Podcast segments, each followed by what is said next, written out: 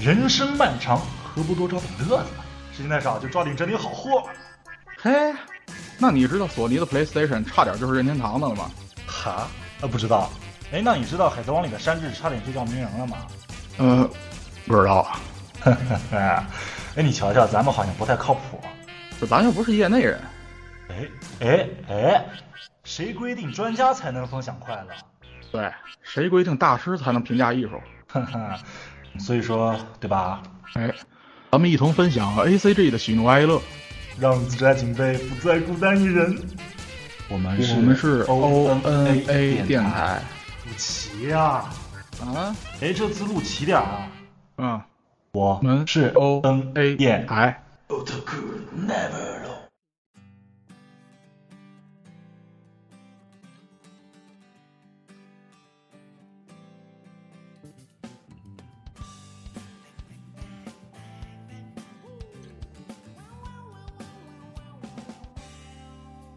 吃火锅，吃拉面，吃披萨，吃牛排，记得鸡蛋炒黄瓜。啊，喝咖啡，喝可乐，喝绿茶，都不如喝只上小溪的水。某位同学兜里揣着五块钱，拿了小浣熊的卡片，不要干脆面。嘿，朋友们好，这里是 ONA 电台欧娜拉吉，我是 Hideki。 我是修罗，大家好，我是新来的，我叫清真小浣熊，小浣熊，你是什么味儿的小浣熊呀、内裤味，我操，很好嘛，这个味儿够劲，看来你是很自然啊。我是清真的，跟自然没有关系。呃，好吧，好吧，清蒸也可以自然啊，真是的，清蒸就是要自然味儿嘛。你爱怎么样怎么样吧。 那行，我们介绍一下这个小浣熊吧。啊小浣熊是这个上海某大型手游公司的一个 UI 设计员，对啊，就是整天就这吵吵那吵吵，什么刺客信条滑翔北啊，模拟人生三里屯之类的，这搞这玩意儿。我操，牛逼！这个行，那那咱们就先开始这个咱们这期节目吧。这个，嗯，嗯，怎么说？这周好像也没什么太多的大事儿，呃，硬要说的话就是奥运会，嗯，但是跟咱 们节对吧？跟咱们节目内容没什么太大关系。然后那个呃、嗯 C 九零算吗？ C 九零 C 九零当然算了，这一次的 C 九零是这个有这个谁，那个西山贵教，对，教主。哎，教主来这个参展了，倍儿倍儿逗我去。然后当他们事务所好像说，怎么说就不推荐不推荐他来参展，然后结果还是来了。然后他现在在任性啊，任性就是这么任性。然后他这这一次参展卖这个自个儿的小本子，呃，这个这个本子呢，就是他和一大堆大大啊一块儿一块儿合合作的。然后除了这个本子，就是这今天，也就是今天是什么？二八月十二号，今天今天卖的是这个 T 恤、t 恤呢啊刚开展没多久，我操，瞬间就一抢而 红了。巨火！哎，这个排这个长龙，啊直接排到场场外了。会场里边就已经弯弯绕绕、弯弯绕绕排了老长的老长的长龙了，就跟贪吃蛇一样。毕竟不一样啊。真是的，你想这个 C 九零它是同人活动啊，对，齐川是什么人啊？这可是，对吧？在那个日本的这个流行音乐界啊，嗯这个单张这个唱片的销量能否达到百万啊，是一个门槛儿。嗯，像西川这种啊，这种九几年的时候就已经达到百万销量的这种歌手啊，嗯，他是是已经就是是属于那种天王巨星级别的。其实，呃，西川他手里好像有好几亿的家产，好像是。然后我记得看一次综艺综艺节目，就是主持人忽悠他去买豪宅了，就就是一土豪，我天！对，嗯，这嗯，这一次参展参参展那么多人气，我去，好，应该也算是史上最严重的一个这个这个这个展台排队了。啊然后这个你你让其他的这个参展参展的这个同仁们、啊画作画师们啊完整，我去， 牛逼了，太牛逼了！心态，心态，心态，摆正心态，这可是同人活动啊。太牛逼了，牛逼，太牛逼了，西川。然后这个行，挺好的事儿，反正，然后那嗯，当对，然过几天吧，应该会卖这个他的小本子了。嗯，对，我今天卖的是这个扇子和这个 T 恤嘛，啊，这个 T 恤设计的，都带纸扒的，有点有点接受不了这个品味，反正挺好，挺好，挺好。呃，行，然后另外一个事儿就是，嗯，好像是八月九号、八月十号来着，这个、嗯无人深空这个游戏发售了，是吧？对啊，对，PS 版的话发售的还要早一点儿，比 PC 版，对对，PC 版早一点，PS 版还已经发售然后了， PC 版还快了，快了，什么时候到来？就还几天好像。嗯，原原定的时间是就还几天啊，但是嗯好像好像因为这个安全不是安全，就是防盗版的问题，好像有可能跳票。嚯，对我之前不是跟你说过吗？那个地什么东西一个现在对对我我我也记不清楚那个那个词儿怎么念了，反正就是一个很很厉害的一个加密措施啊，被破解了。嗯近期这发售的很多游戏好像都要跳票，啊，反正这个无人深空这游戏，嗯，目前来说就是两批吧，一边捧一边是觉得不太不太好。嗯，对，我觉得是游戏类型的问题，其实，嗯，也是。首先这个 bug 咱们是一边去，嗯那嗯，这个说是有多少亿多少亿的这么个行星可以探供探好索，像是也不十八兆还是十八万兆啊？嗯，然后这个然后里面还有各种的生物地貌什么，但是嗯其实吧，我觉得这就是一个演算，同样东西组合拼贴演算出来的。然后啊嗯，对对，因为它每一个每一个玩家他那个其实生成的世界全都不一样，但是这个关键还是人家算法编的好，应该是，对，然后它是一个，其实说白了就是一个这个单机版的数据共享的一个类型的游戏吧。然后大家的大大家的这个探索的东西可以上传到服务器，然后呃其他玩家可以看到可以去探访。然后呢，嗯但是对有这么一个问题就是，前几天啊前一阵子我看到一个直播，嗯然后一个消息啊，不是不是我看的直播，是中国一个消息消息说的直播，就是国外一个直播朋友，然啊后他那个直播的时候探访了一个星球，嗯然后呢，他一个观众好像是也同样发现了，也到了他这个星球了，结果两个人想嗯商量一下子，哎，咱们碰个面吧，结果发现互相站在对面，看不到互相，啊，就是就是基本上就是单机游戏，啊对，就是单机游戏。所以说，对啊，你要是能互相看到对方，那就不是无人无人深空了，那是有人深空了。 也是这个游戏的名字一听就很孤独嘛。所以说，嗯，的的确，它的 gameplay 上面是有点薄弱，然后重复呃之后怎么说呢？嗯，是玩玩比较会没有意思，但是呢，我觉得这是一个很文艺向的一个作品吧，就体验一下。啊不不不不不，这个 gameplay 这方面还是因人而异，E，也不是啊所有人都会觉得这个玩儿就没劲的。对对对，所以说我的意思就是，它是一个很文艺的作品嘛，就是呃，如果就是想体验一下这种呃太空中的孤独，然后或者是一个拾荒者，或者是一个什么呃探险家，什么流呃什么牛仔太空牛仔这种这种孤独的太空探索的这么一个这么一个状态，这么一个体验的话，那那还是很很不错的。所以说这样把它看成一个模拟器的话，它就能就能就怎么说就能释怀很多吧，在这个 gameplay 上就能可能轻视一点。啊，对这一点，其实我想补充一下，其实这个无人深空是有剧情的，然后对啊，有它的它是有剧情的，它有它有三条三条线对，它一开始剧情是你要到呃宇宙中心去吧，然然后但是嗯你在宇宙里面游历的时候，你看到外星人嘛，但是你语言不通，他们说什么嗯你都听不懂，你得去嗯好像触摸一个跟遗迹一样的东石，西板还是一个什么东西？呃，对你嗯触摸了之后，然后字幕里面它会有一些单词就会给你翻译，你就能。对大体上了解一下，就是哦到底说的是些什么，然后之类的，也是有一点玩法的。这是一个需要探索的嘛，因为那么大的地图，谁知道这个石板在哪呢？你探索探索，没无意间会能会会发现到的。呃，而且这个怎么说，感觉也能也能像一个社会实验一样的东西吧，就是因为就是周围都没有人嘛，就是一个孤独的环境里，你想成为一个掠夺者，还是想成为一个这个呃探险家，还是想成为一个屠杀者，这都是有自个儿自己来决定，就是你的角色你自己决定，这么回事儿。所以这也是这方面考虑的话，那这游戏还是可以玩，也挺好玩的感觉。反正我个人还是比较喜欢这样的，虽然没有买，因为 我觉得价格挺贵的。这个游戏啊，反正我在网上看评价，啊已经拿到游戏的人啊，嗯有一部分是反转了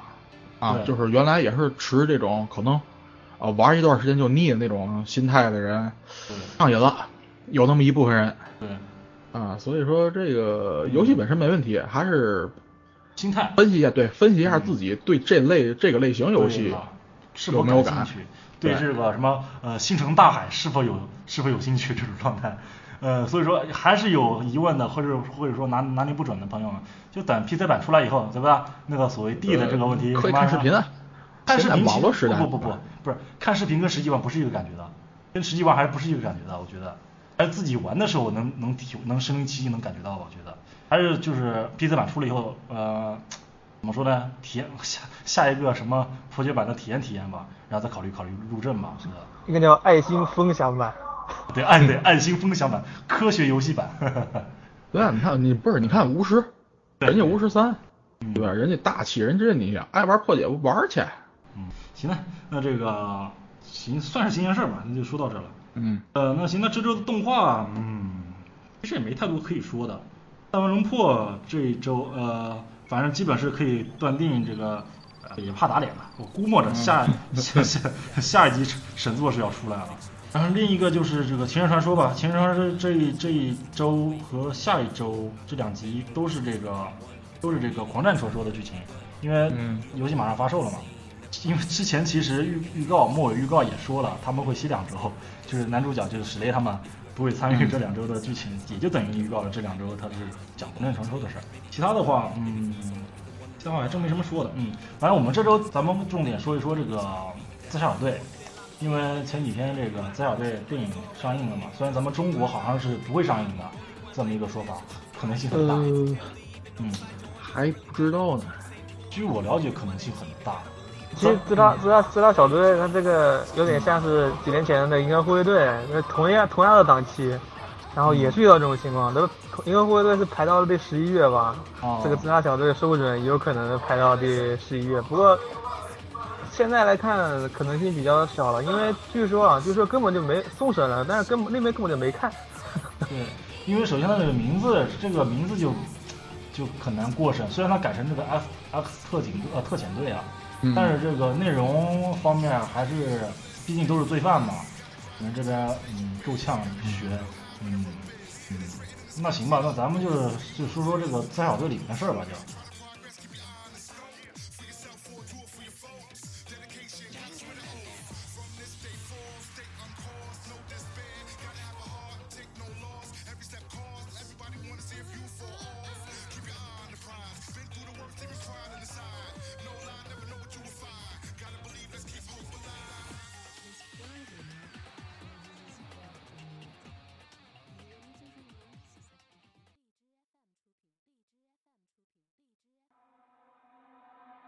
All my friends are heathens, take it slow. Wait for them to ask you who you know. Please don't make any sudden moves. You don't know the half of the abuse. All my friends are heathens, take it slow. 啊，行，嗯嗯嗯，那就说说自杀小队吧。嗯刚才你说那个送到国内改成 X 特遣队啊，嗯这个其实两说嗯啊，啊。这个电影的名字确实是用的自杀小队这个名字，但是呢，这个小队本身在美国政府的官方啊，就是剧情里面啊，在剧情里面的这个官方名称就叫 X 特遣队。哦，自杀小队呢是一个别称或者是一个代号嗯啊。这个自杀自杀小队这个名头啊，就是这么个东西，其实出的挺早的嗯啊，是在这个一九五九年《嗯英勇无畏》的第一卷第多少话来着？忘了啊，反正就是一九五九年，实际上就已经出过出来了，但是古早漫的年代嘛。这个一九五九年那支自杀小队呢，和这个八七年之后我们熟悉的这个自杀小队呢，基本上没什么关系了。嗯然后现在咱们熟悉的这个形态，这个自杀小队形态呢，实际上是一九八七年，这个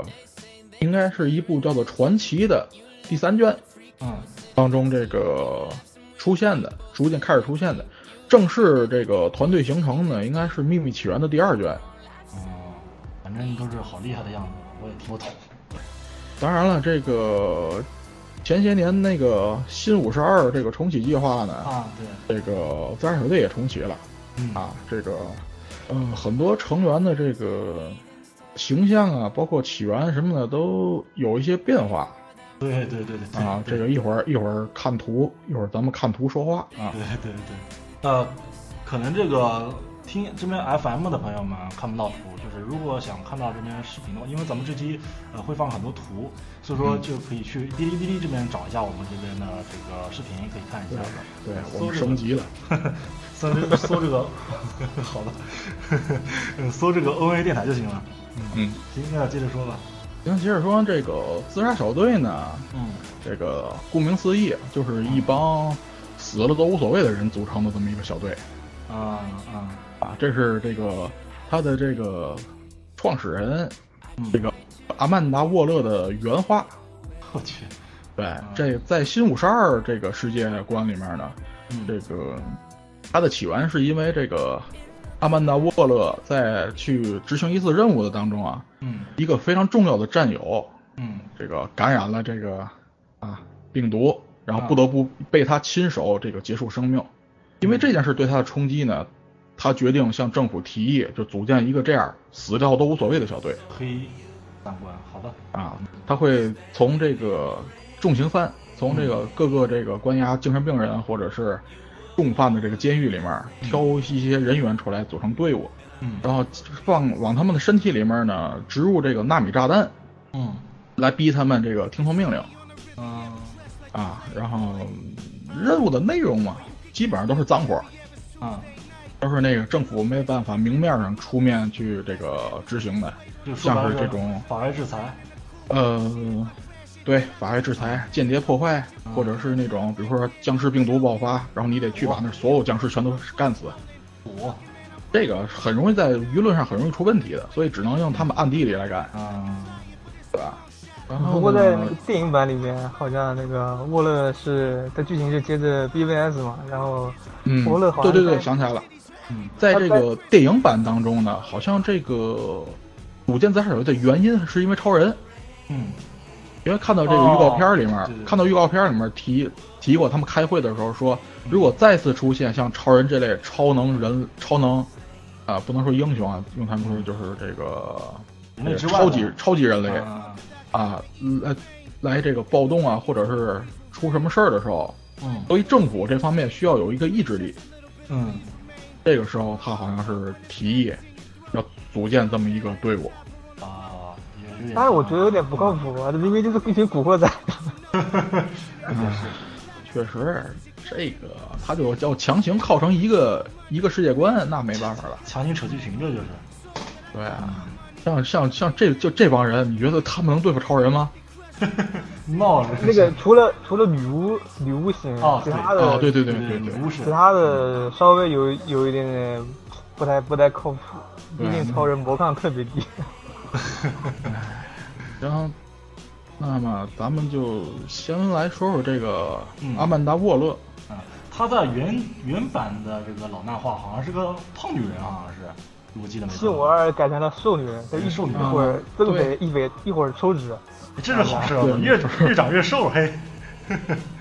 来看啊对这张图这呢，是这个真人版的这个演当然员。 啊，个人感觉吧，他就是融合了这个老版和新五十二这个一个融合中间版。 就有点像 Photoshop 给她修瘦的那个状态。 呃，你看一下啊这个左图呢是老版的动画的某一部的形象，啊，右版是新五十二的漫画图。好吧，啊瞬间年轻十二十岁，我操！因为这个右边的这个他是一个现役的特工，啊，而左边这个呢他是属于那种官员。心理变态中年妇女，我去。对，而且我这版实际上是挑的一个稍微瘦一点的，啊，在其他版本里面他还胖，那双下巴比人脸还大呢。哎呀妈 的，这这个等一下，我看到这个图，我想到那个七五二里面有一期，嗯就是左边那个人就是体型跟就是窝了他妈，然后后来被炸死 了。呃，这都是梗啊，这这都是梗。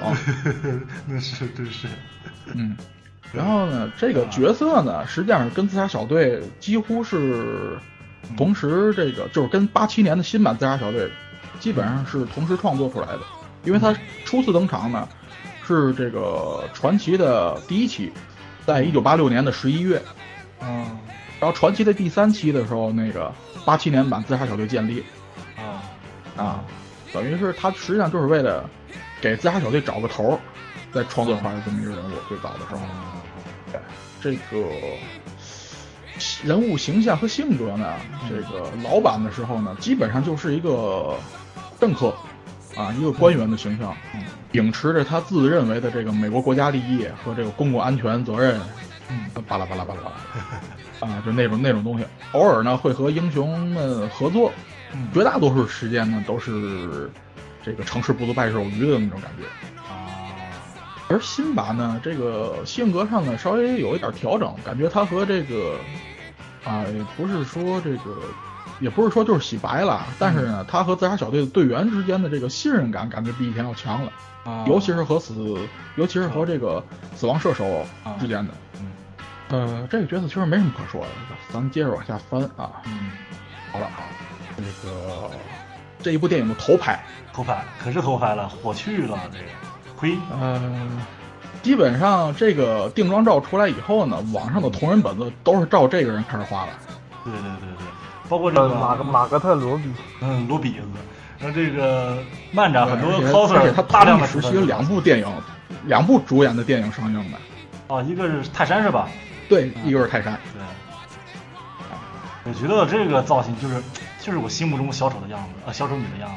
特别好看。嗯，对我那第一说次看他演的电影是那个小李子的那个《啊华尔街之狼》，华尔街之狼，对，啊，我是的老老婆婆，嗯嗯， 那个什么嗯，呃，用高跟鞋踩小李子的脸啊， 哎呀，啊啊，对，说到这个以前电影的话，那他其实跟那个威尔史密斯以前还合作过，啊是吗？对，一部叫嗯叫叫做聚好像聚叫焦，对叫聚焦聚焦对还是叫焦点的，我忘了。啊，对， 但但是我我听很多人影评啊，说这嗯全片他的镜头一直在盯对着他的屁股拍，啊这太二了，这啊，可以啊，意图实在实在太明显了。可以啊，是的，是不不懂屁股的男人不是好男人。 而且那个大卫阿杰啊，他拍这个电影有两个版本，一个是他穿短热裤，还有一个是长热裤。这个不知道嗯到时候出 DVD 是会不会出两个版本，呃短热裤版、长热裤版。希望是短袖裤版。这个呀，这个 看华纳的操行。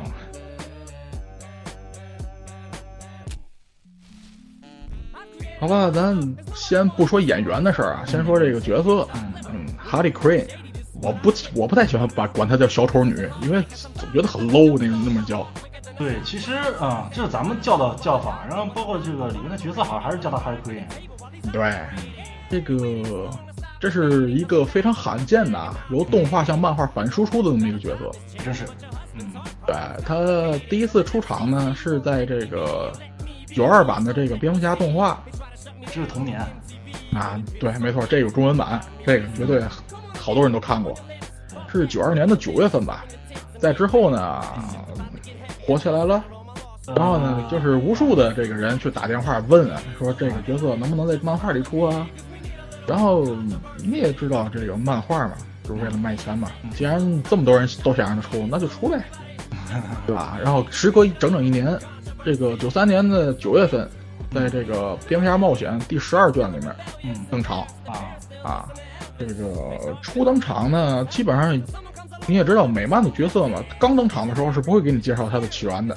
对，是的，这个都是在、嗯、之后角色逐渐确立起来现在的这个性格特点之后，才会给你介绍起源。嗯像这个哈利奎因也是嗯啊，他是在这个之后有一个有一本叫这个《疯狂的爱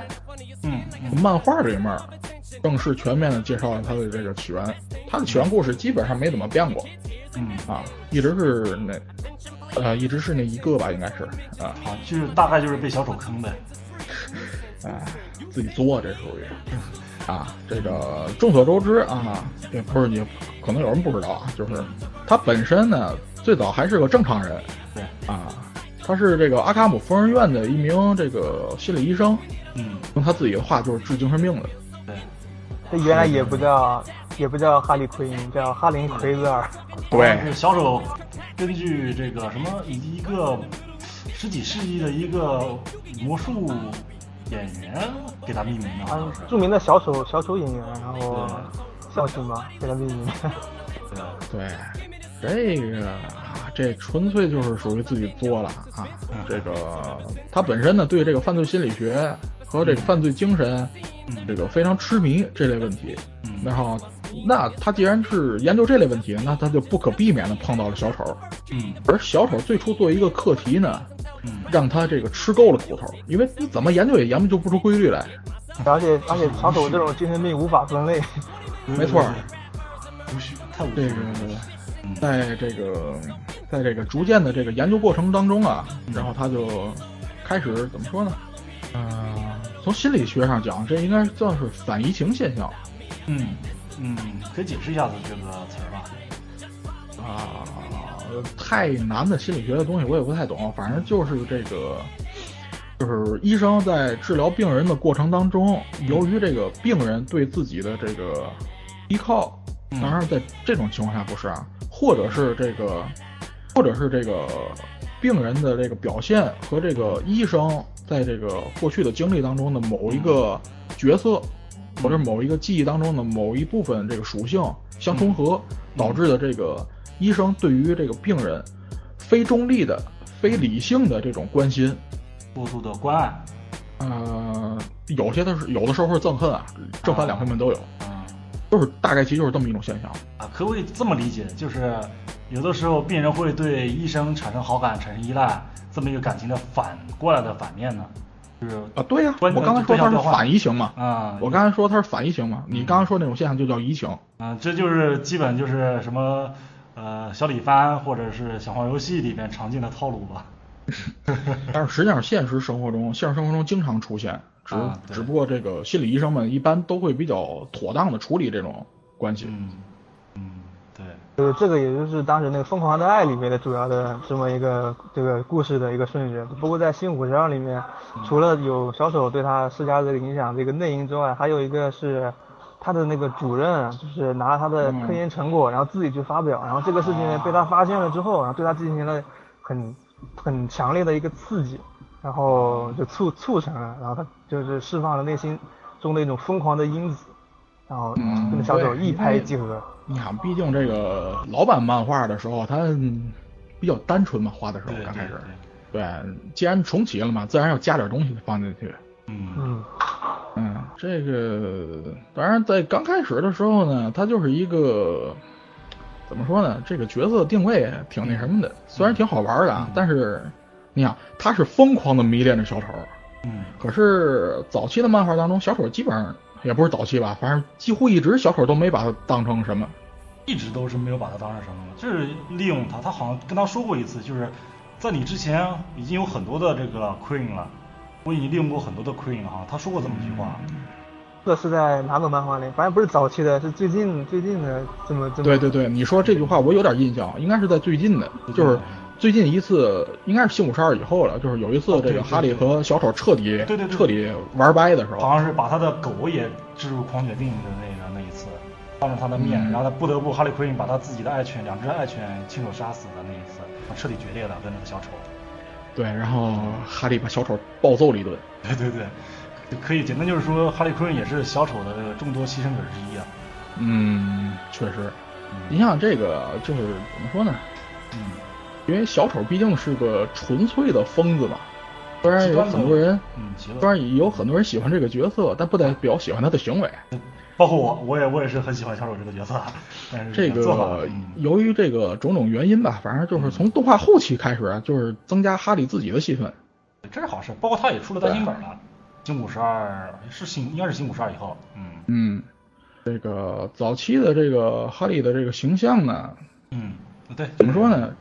怎么说呢？就是比较典型的这种小丑的对？形象。嗯对，对对就是扑克牌里边的女小丑那种感觉。对，就是画着厚厚的这种妆装束。里面有女小丑。 这就是这就是童年的感觉。我反正小时候记得，一看女小丑这个角色，我就喜欢上她了。对，这就是这，你看我找的这张图就是《疯狂的爱》的这个封面儿。嗯，对，然后呢，这个怎么说呢？最开始的时候啊，西哈利其实也是个普通人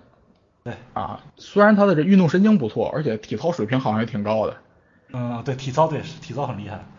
啊，但是他更多的还是给给这个小丑出其不意的帮忙吧。嗯，对。可是呢，哦随着他个人的这个人气越来越高呢，嗯哎，开始出个人刊了。嗯嗯这段时间应该是这个呃蝙蝠侠无人之地大事件时期啊。嗯这个这段时间呢，哈利奎因推出了自己的个人连载，从零一年到零三年，一共三十八期。嗯在这一部分当中呢，更多的还是这个哈利自己的故事，然后跟小丑无关。他甚至就是他有一个这个叫哈利帮，火啊，他有自己的一个帮派，然后跟这个独藤女知道吧？啊，对对对，啊，就是发展了一些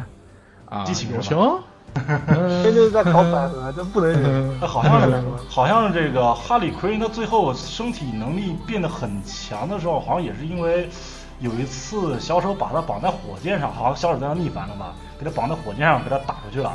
然后之后他受重伤，被这个独生女拾回去了。然后治疗他的时候，就获得了一个什么毒性免疫，然后身体身体能力增强这么一个体能吧。哎对是有是有，免免疫基本上所有毒素。嗯这是老版还是在辛普沙里的呀？我不太清楚了。呃，这个设定是在老版的，但是新五十二应该继承了吧？没有明说好像，因为你要知道，这个新五十二它不是完全重启，它继承了很多东西，嗯呃，颇去了很多东西，就比较乱。啊，然后包括独生女好像也跟他说，就是呃看他可怜嘛，说你这如果，呃，怎么说呢？如果你离开小丑的话，我这边就是随时欢迎你。看他跟他跟小丑在一块儿的话，可能独生女就对他就是有点意见的状态。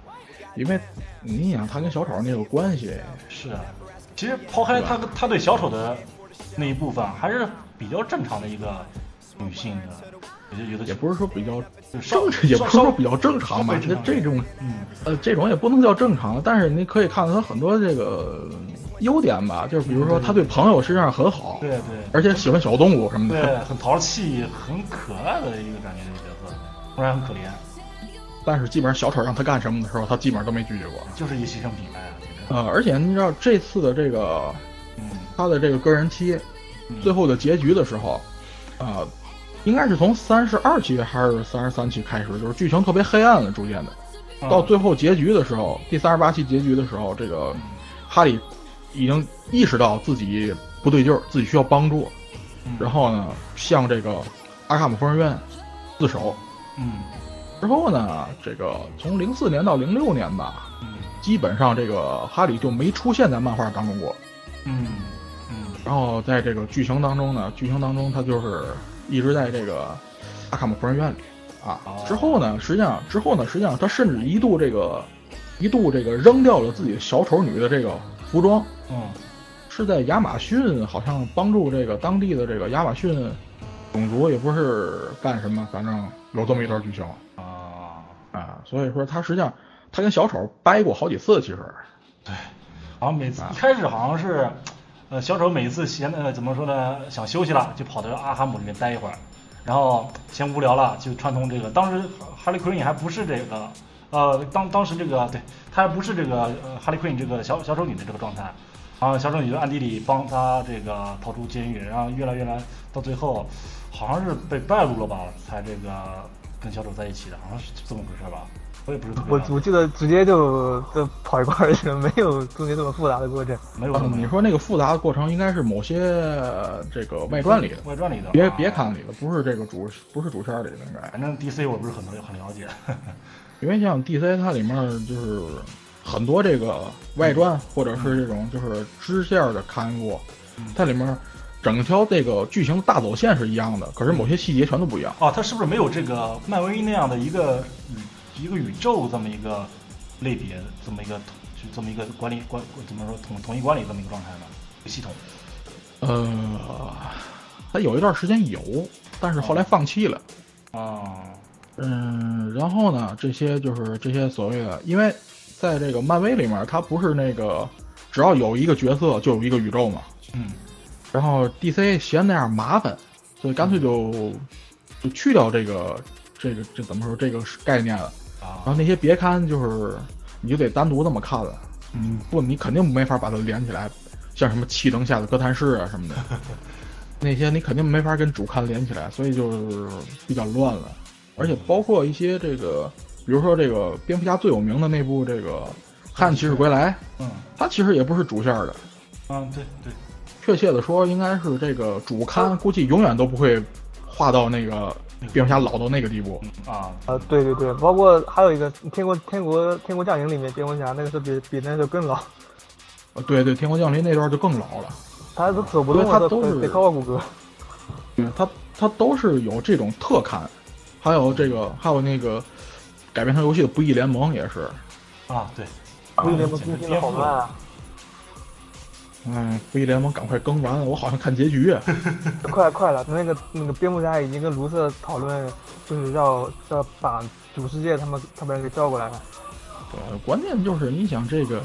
这不义联盟啊，它开了看了一个开头以后，之后有什么走向，你大概都能想象得到了。我就想看结局会怎么样。啊，是吧？那个说跑题了啊。啊，啊，然后呢，然后所以说第就是刚才说这些，就是说 DC 漫画它本本本身是处于这么一个这个，也不能说混乱吧，就是个人有个人风格，个人有个人风格角色的作品，就是你必须得把这个你必须得把主刊，也就是说像什么这个啊、动作漫画、嗯超人、蝙蝠侠、侦探漫画，像这些把你得必须得把这些主刊和一些这个别刊，比如说像什么《天国降临》啊、《黑暗骑士归来》这些，你必须得分开。啊，对啊，所以他经常重启啊，然后之类的，就是为了方便新读者入坑。你如果按照这么啊对搞下去的话，你这么像蝙蝠侠经典漫画一百多本，每本都要读，读到什么时候？是对，嗯但是老重启老重启也有点恶心了，说句实话。乱了就容易，很多就包括这个，嗯，这次这个咱们等会儿会说的这个叫什么致命玩笑嗯相关的，哎，都是各种矛盾在这块儿。我跟修罗也是讨论很久，哎，很多争议好啊了在这块儿。嗯好了，接咱们接着说这个哈利奎恩的故事啊。嗯，好这的，个在之后啊，这个最终危机啊，最终危机就是这个打这个达克赛德嗯之后，那个蝙蝠侠失踪了嗯啊。哥谭市经历了一段这个比较特殊的时期啊，就是嗯包括这个披风争夺战嗯也是发生在这个时期。之后，这个 Bruce Bruce Wayne 终于这个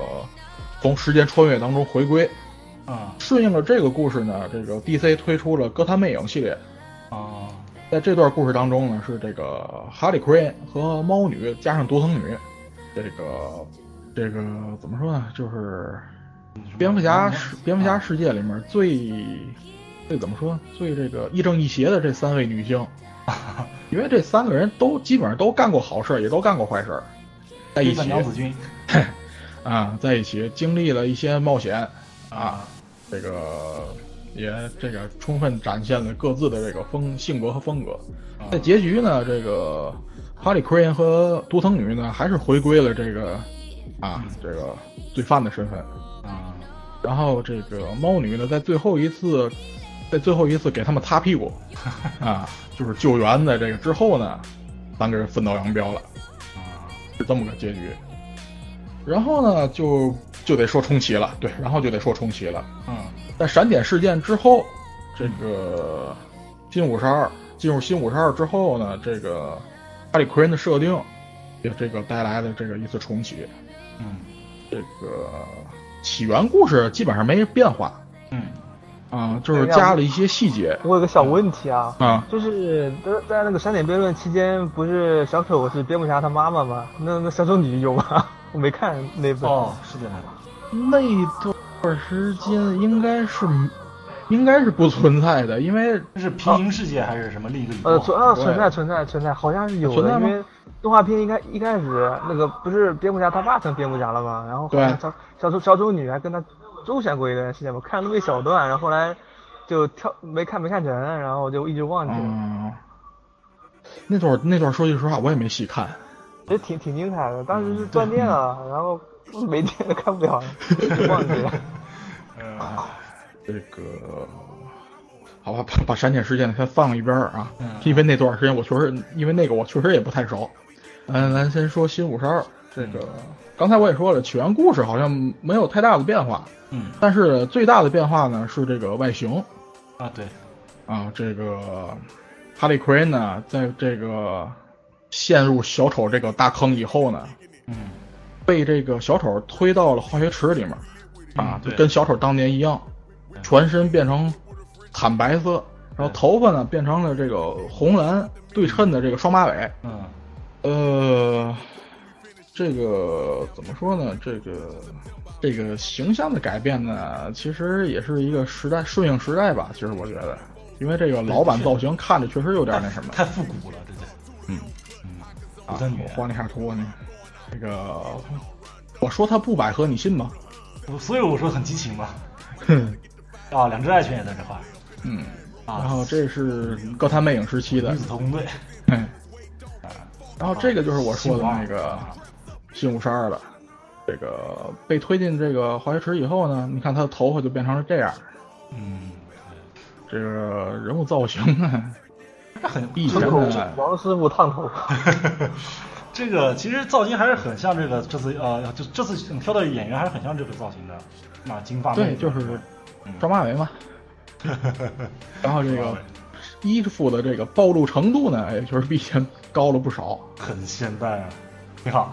好事情，对，然后呢，这个小丑女呢，因为你要你如果说哈利奎恩呢，就必须得提到小丑对对对，那可是啊，这罪个魁祸首，嗯，不过小丑呢，不用太多介绍了，大家都嗯都都很熟了这个角色，哎我也特别喜欢，对，哎而且这个他的每个脸蝙蝠侠蝙蝠侠游戏里面之后基本上基本上都有他。 那可是老伙计了，这啊可是。我记得有有一本漫画里面啊是蝙蝠侠之死还是什么，我记得小丑的啊是阿福， 一个人，我好吧， 就是那炸嗯个了。啊那个蝙蝠侠他每隔一一段时间就要寻求刺激嘛，然后阿福就会扮成小丑，然后精心策划一起就是 那种犯罪。对对然对 后，然后满足一下在猫猫捉老鼠的这这么这么一个游戏，然后不过也只是传漫画里的一个传闻，真哦老有伙计这么这演是，过，对啊，吧，好兄那弟个，真那那个内部内部看着真的挺那什么的，脑洞太大了，嗯，而且他，而且那部《冰侠之死》里面还用了很多很多的这个画风，它啊重现了不同时期的不同画风，嗯。嗯，挺挺挺精神病的那那部戏份儿，现在咱们说一下，简单说一下就是小丑起源吧。好像最具小可丑，啊应该最原具来就是个谜， 不是他最对最具大家接受的还是应该是这个最最近刚出的这个电这个动画电影啊，那个什么《致命玩笑》里面的那一那一啊个剧情吧。呃，这个只能说是这个信的比较多嗯啊嗯，然大家后你最看，接受因为的你看啊，这个像这个阿卡姆系列的游戏，啊，它的起源好像也是使用的致命玩笑。嗯嗯，对，然后像一些很多这个很多都会向这个《致命玩笑》这部作品致敬。当然了，这部作品其实是部短片，单行本儿嗯就五十页儿。对，我觉得挺好看的。那小浣熊觉得差点儿，我是觉得动画差点，漫画还嗯是啊，对对很好对，动画确实有点儿，我不知道动画想干什么，它就往里边加了好多新的原创剧情。说说实话，我看动画的时候睡了两次，睡着了两次，但是末尾那一段真的很精彩。 所以咱我们建议你去看漫画。 行，咱们还是说说这个他他这个在这个在这个致命玩笑里的起源啊的啊起源吧啊。呃，致命玩笑呢是这样，这嗯个小丑呢是一个化工厂的，这个是工程师还是工作人员？工作人员好像好像没没地位不是特别高嗯，，反正我看动画里面没有具体说，嗯嗯，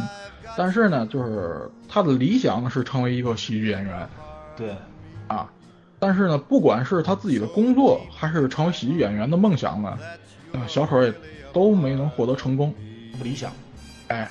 这个以至于呢，他这个怀着孕的妻子呢，他甚至对他妻子说：“我养不起你。”嗯让一个男人说出这话，当然生活确实很艰难。嗯呃，这个，然后呢，这个时候呢，这个两个罪犯找上了小丑，希望能够通过这个小丑对这个化工厂的这个熟悉，来替他们带路。对，小丑当时好像连这个房租都交不起的状态了，对，嗯，就对继续。然后呢，这个，然后因为他实在是太需要这笔钱了，所以就答应了。就在这个小丑和他们这个讨论这个犯罪计划的时候啊，警察找来了，嗯说是他家里他的妻子死于那个电热奶器漏电，对对，蹭劲儿，真的真的来气，对，晴天霹雳，裤嚓一声。可是啊哭嚓一声，哭嚓哭嚓，当时呢，当时呢，已经是怎么说呢，就是陷入已经陷入这个本来就是半崩溃状态的这个小丑啊，他想这个退出这个计划，因为没有意义了。嗯可是呢，这个罪犯拿关进来了是，啊，他被这个两个罪犯强行这个戴上了这个初代这个红头帽的这个面具，嗯然后带着进入了化工厂。嗯然后呢，这个不知道为什么，我记得好像原著里面写了，但是我忘了，啊，就不知道为什么这个化工厂的这个安保措施跟之前完全不一样了。嗯，然后这个罪犯，然后罪犯想强行，当时是想强行抢劫的，对结果这个时候这个蝙蝠侠来了。嗯，就在蝙蝠侠阻止了那两个罪犯之后呢，他你想戴着红兜帽嘛，所以蝙蝠侠理所当然的认为这个是老大了。啊，然后蝙蝠侠在一步一步向这个小丑逼近的过程中，小丑自己注意啊，他蝙蝠侠没碰他，这小丑自己失足掉到了化学的这个药品池里面。这蝙蝠侠内心我没有杀人，每次游戏里面都是这样。对，因为这个有些你你想知道，就是有些作品会改编嘛，会变成是这个当时蝙蝠侠想去救他，结果没抓到，或者是抓住手，结果没抓住松开了。啊，对，但实际上，在这个《致命玩笑》里面，原著里面，蝙蝠侠是没碰他的。啊，啊，对他们俩离着至少也得有三米呢，是他自己不小心跳下去的。然后踩到自己斗篷了干嘛的？呃，反正总而言之，言而总之，啊，因为这个化学药品的这种不知道什么原理的这种作用，啊、小丑就变成了这种绿头发、红嘴唇、全身惨白的皮肤这么一个形象。而这个陷入这个形象以后，那个小丑就彻底崩溃了。嗯，对，啊，这个我上的这个图就是《致命玩笑》的封面和他崩溃的那一瞬间。嗯，用他的话，用他的话来说，就是一个倒霉的一天能改变一个人。啊而在这个多年以后呢，这一天小丑突然想证实他的这条理论，嗯， 他又轻而易举的，他又轻而易举的逃出了这个阿汉姆疯人院啊，啊，然后这个来到了这个戈登警长的家里，嗯，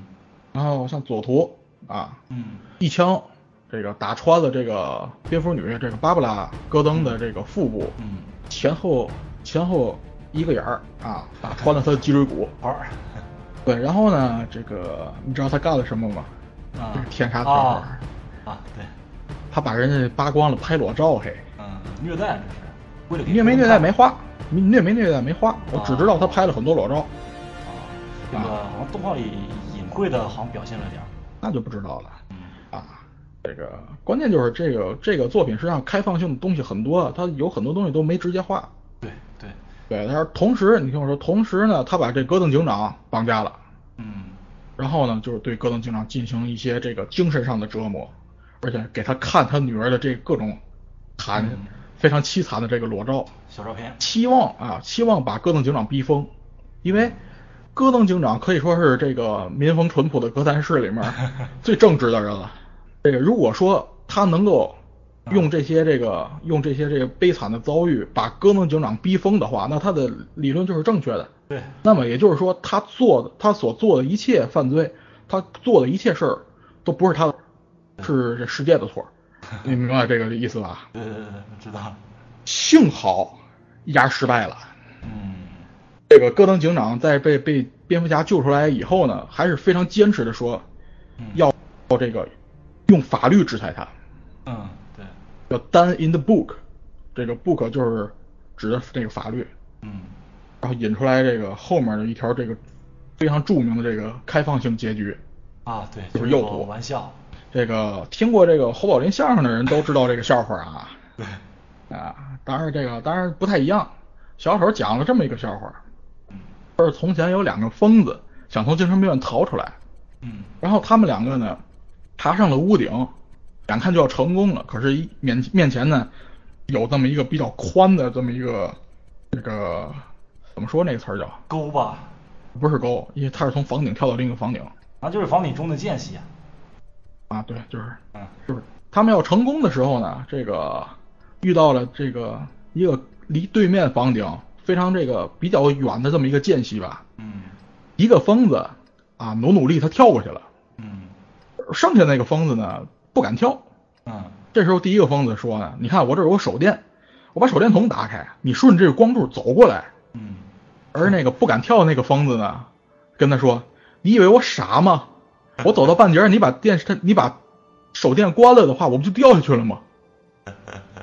这个很有潜力的一个小当然，这个这个笑话很冷啊，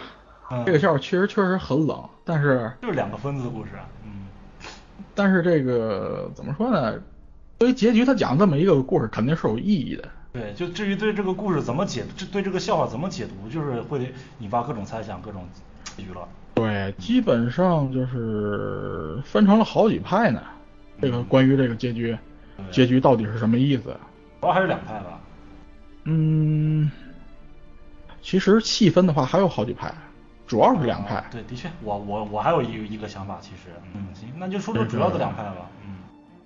其实呢，关于这个结局呢，其实主要是这个笑话里面儿这两个疯子谁是谁的问题。嗯这个第一个先跳过去的是蝙蝠侠还是小丑？嗯这是这个结局呢，这个主要的分歧。嗯当然，也有人认为这两个都两方面都可以解释的。嗯，所以我说细分呢，这个对结局的解释实际上有好几种。也挺有意思。简单来，讲，嗯，简单来讲一下吧，就是如果说你第一个跳过去的是蝙蝠侠，嗯那么这个对面的房顶就可以认为是这个正常人的世界。嗯嗯这个这个蝙蝠侠打开手打开手电，啊，弄光柱，希望把这个小丑救过去。可是呢，光柱是走不了的。也就是说，你一个疯子想把我这个疯子变成正常人，这怎么可能呢？这是小丑的意思，对，这是小丑笑的原因。而蝙蝠侠笑的原因呢，是这个意识到了，意识到他这么做是徒劳，是一种自嘲的笑，这是一种解释。嗯还有一种想法呢，如果第一个跳过去的是小丑，不敢跳的是蝙蝠侠，那么对面就是疯狂的世界，也是在小丑看来所谓的真实的世界。啊，而蝙蝠侠呢，是把自己限定在正常人的范范围内的一个懦夫，嗯这是小丑笑蝙蝠侠的原因。怎么说呢？这个这两种解释吧，都有其嗯对，道理都有各自的啊，都有都有各自的道理。理啊。这个本身这就是开放性结局啊，这个仁者见仁，智者见智，所以说不用限定于某一种别人的这种想法，你自己看你觉得是什么意思，它就是什么意思。有一千个读者就有一千个哈姆雷特嘛。对，这种这种其实这种作品形式挺好的，开放式结局能带给大家很多的思考。嗯，这也是因为它是单行本儿的原因啊，对它它可以这么做，如果是主刊的话，那不行啊， 那它肯必须定得不有行结局。对对对，对，我啊小丑的话咱就别多说了吧好的，因为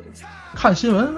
说这个小丑的戏份好像被减了不少，对是的。这个扯多了也没意思啊。行，那咱咱们说们别的继续介绍这个自杀小队，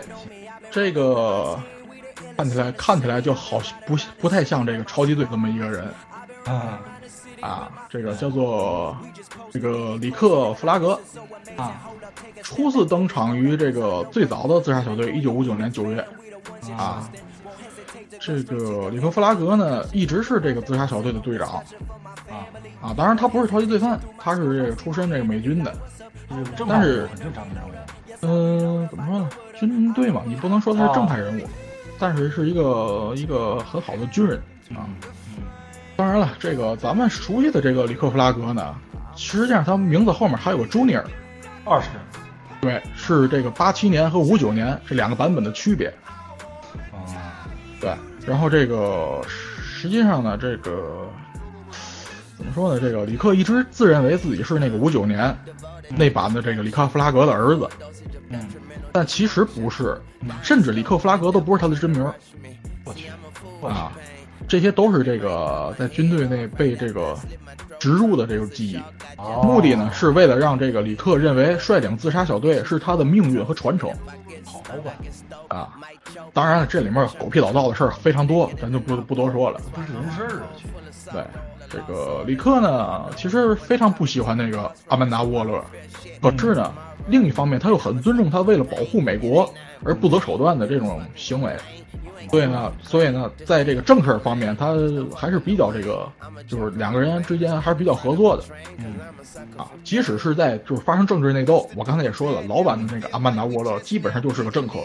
嗯但老版呢，经常会发生这种政治内斗、争权夺利什么的。嗯在这种情况下呢，他基本上也都会站在这个阿曼达·沃勒这一边儿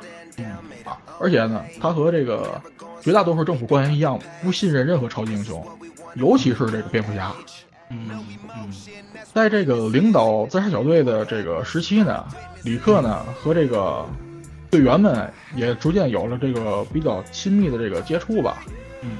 但是让他自己非常反感和恐惧的一点呢，就是他和死亡射手在很多地方都很相似。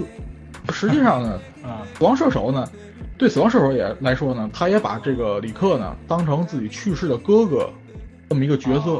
啊当然了，这是老版，这是老版的设定啊。新版的那个死亡射手的这个设定改了，这个咱们接下来马上就说。啊，好的，好吧，这个始皇的照片儿，我找拿了两张，一张有面具，一张没面具，嗯，就是为了稍微吐槽一下吧。这个死亡射手在原著里面明明是个白人， 嘿，而且嗯，死亡射手的电子眼明明在右边儿。对，真是反了。这次是什么？威尔史密斯演，对，真没看出来，真的，第一次看真没没看哎出来看没看出来我还吗？以为我没看出来，我还以为某个什么篮球明星呢。我查了一下才发现，哎，这是威尔史密斯，你这好多年没看见他了吧？是真好多没好多好多年没看他了。啊这次是不是因为这个？好，据说是是因为他参加了一个什么所谓什么 DC 计划，他老婆啊，什么参加 DC 计划，嗯就是就是那意思，就是他全家现在都在出演这个 DC 漫画改编的这个作品。啊啊，然后就为了推他老婆在这个嗯，对他老婆在这个哥谭市里面嗯扮演了一个女黑帮老大嗯，啊，当然这个演技据说非常烂 啊，被无数人喷。然后他儿子在将来好像要扮演这个静电侠啊啊，是一个可以操纵这个可以操纵电力的一个黑人英雄，啊，是不是为了捧他儿子？这个咱们就不评价了，反正咱也不知道，狗仔报道的东西是真是假也不 知道。反正难怪他们没有去参演这个独立日啊，跑这边来讲，对啊，这其实挺遗憾的。哎，但是独立日没有威尔史密斯，哎，啊，这个就这个角色吧，死亡射手呢，这个出场非常早了嗯啊，在一九五九一九五零年的这个蝙蝠侠当中就已经出现了。嗯初次登场的这个死亡射手呢，不是这个普不不是简简单单的罪犯，啊他想要取代蝙蝠侠在哥谭市的这个英雄地位，跟蝙蝠侠进行竞争。劲挺大呀，呃，可是呢，这个死射呢，在这个逐渐开始利用自己的能力啊接管这个哥谭市的地下犯罪嗯网络，嗯然后跟蝙蝠侠发生了冲突。嗯失败以后呢，这个被蝙蝠侠送进了监狱，从此以后呢，变成了一个佣兵和刺客。啊这个在那之后呢，这个漫画揭露了他的一个起源，这个老版的起源啊啊是这样的，他的真名叫弗洛伊德·劳顿。啊这个他的家庭成员呢，这个包含了一个这个非常受他崇拜的哥哥爱德华，他们的母亲以及这个非常非常非常喜欢虐待人的这么一个很暴力的父亲。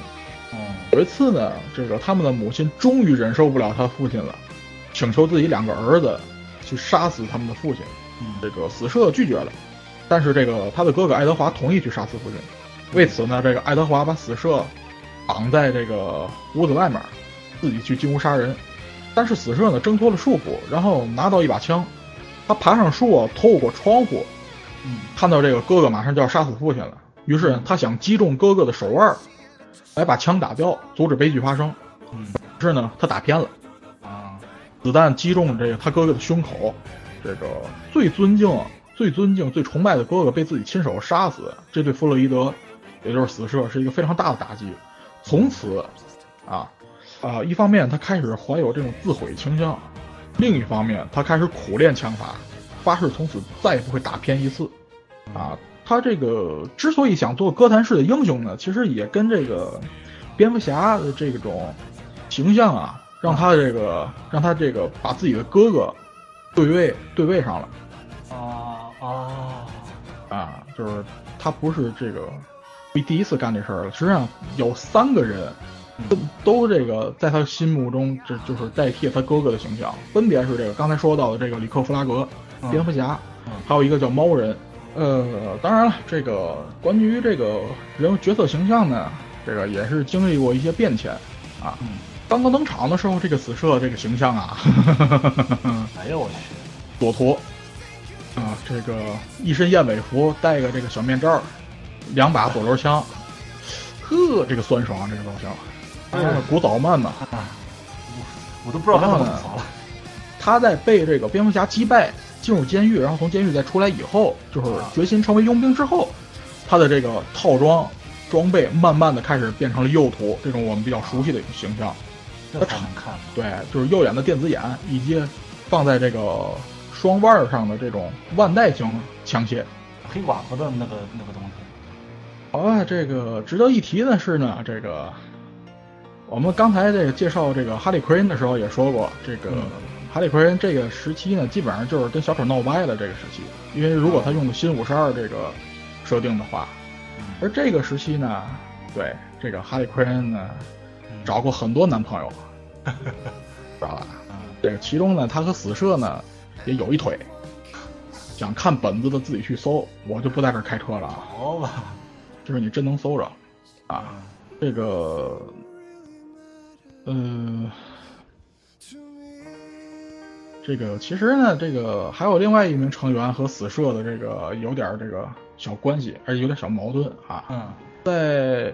有一次呢，这个死射他的制服，就是他这身衣服嗯，被人偷走了。哈，哎，这个人呢，穿着死射的制服呢，进行了一些犯罪，最终，当然，当然，他最终被死射亲手这个杀死了啊，啊。但是刚才也说了，死射他有自毁性嘛，嗯，对，死射看着穿着自己制服的人被枪杀，对他的心里产生了一些冲击吧。嗯之后，死射一直穿着这件头部有弹孔的制服啊，啊。当这个后来，这件制服好像又丢了。嘿，这事儿闹的，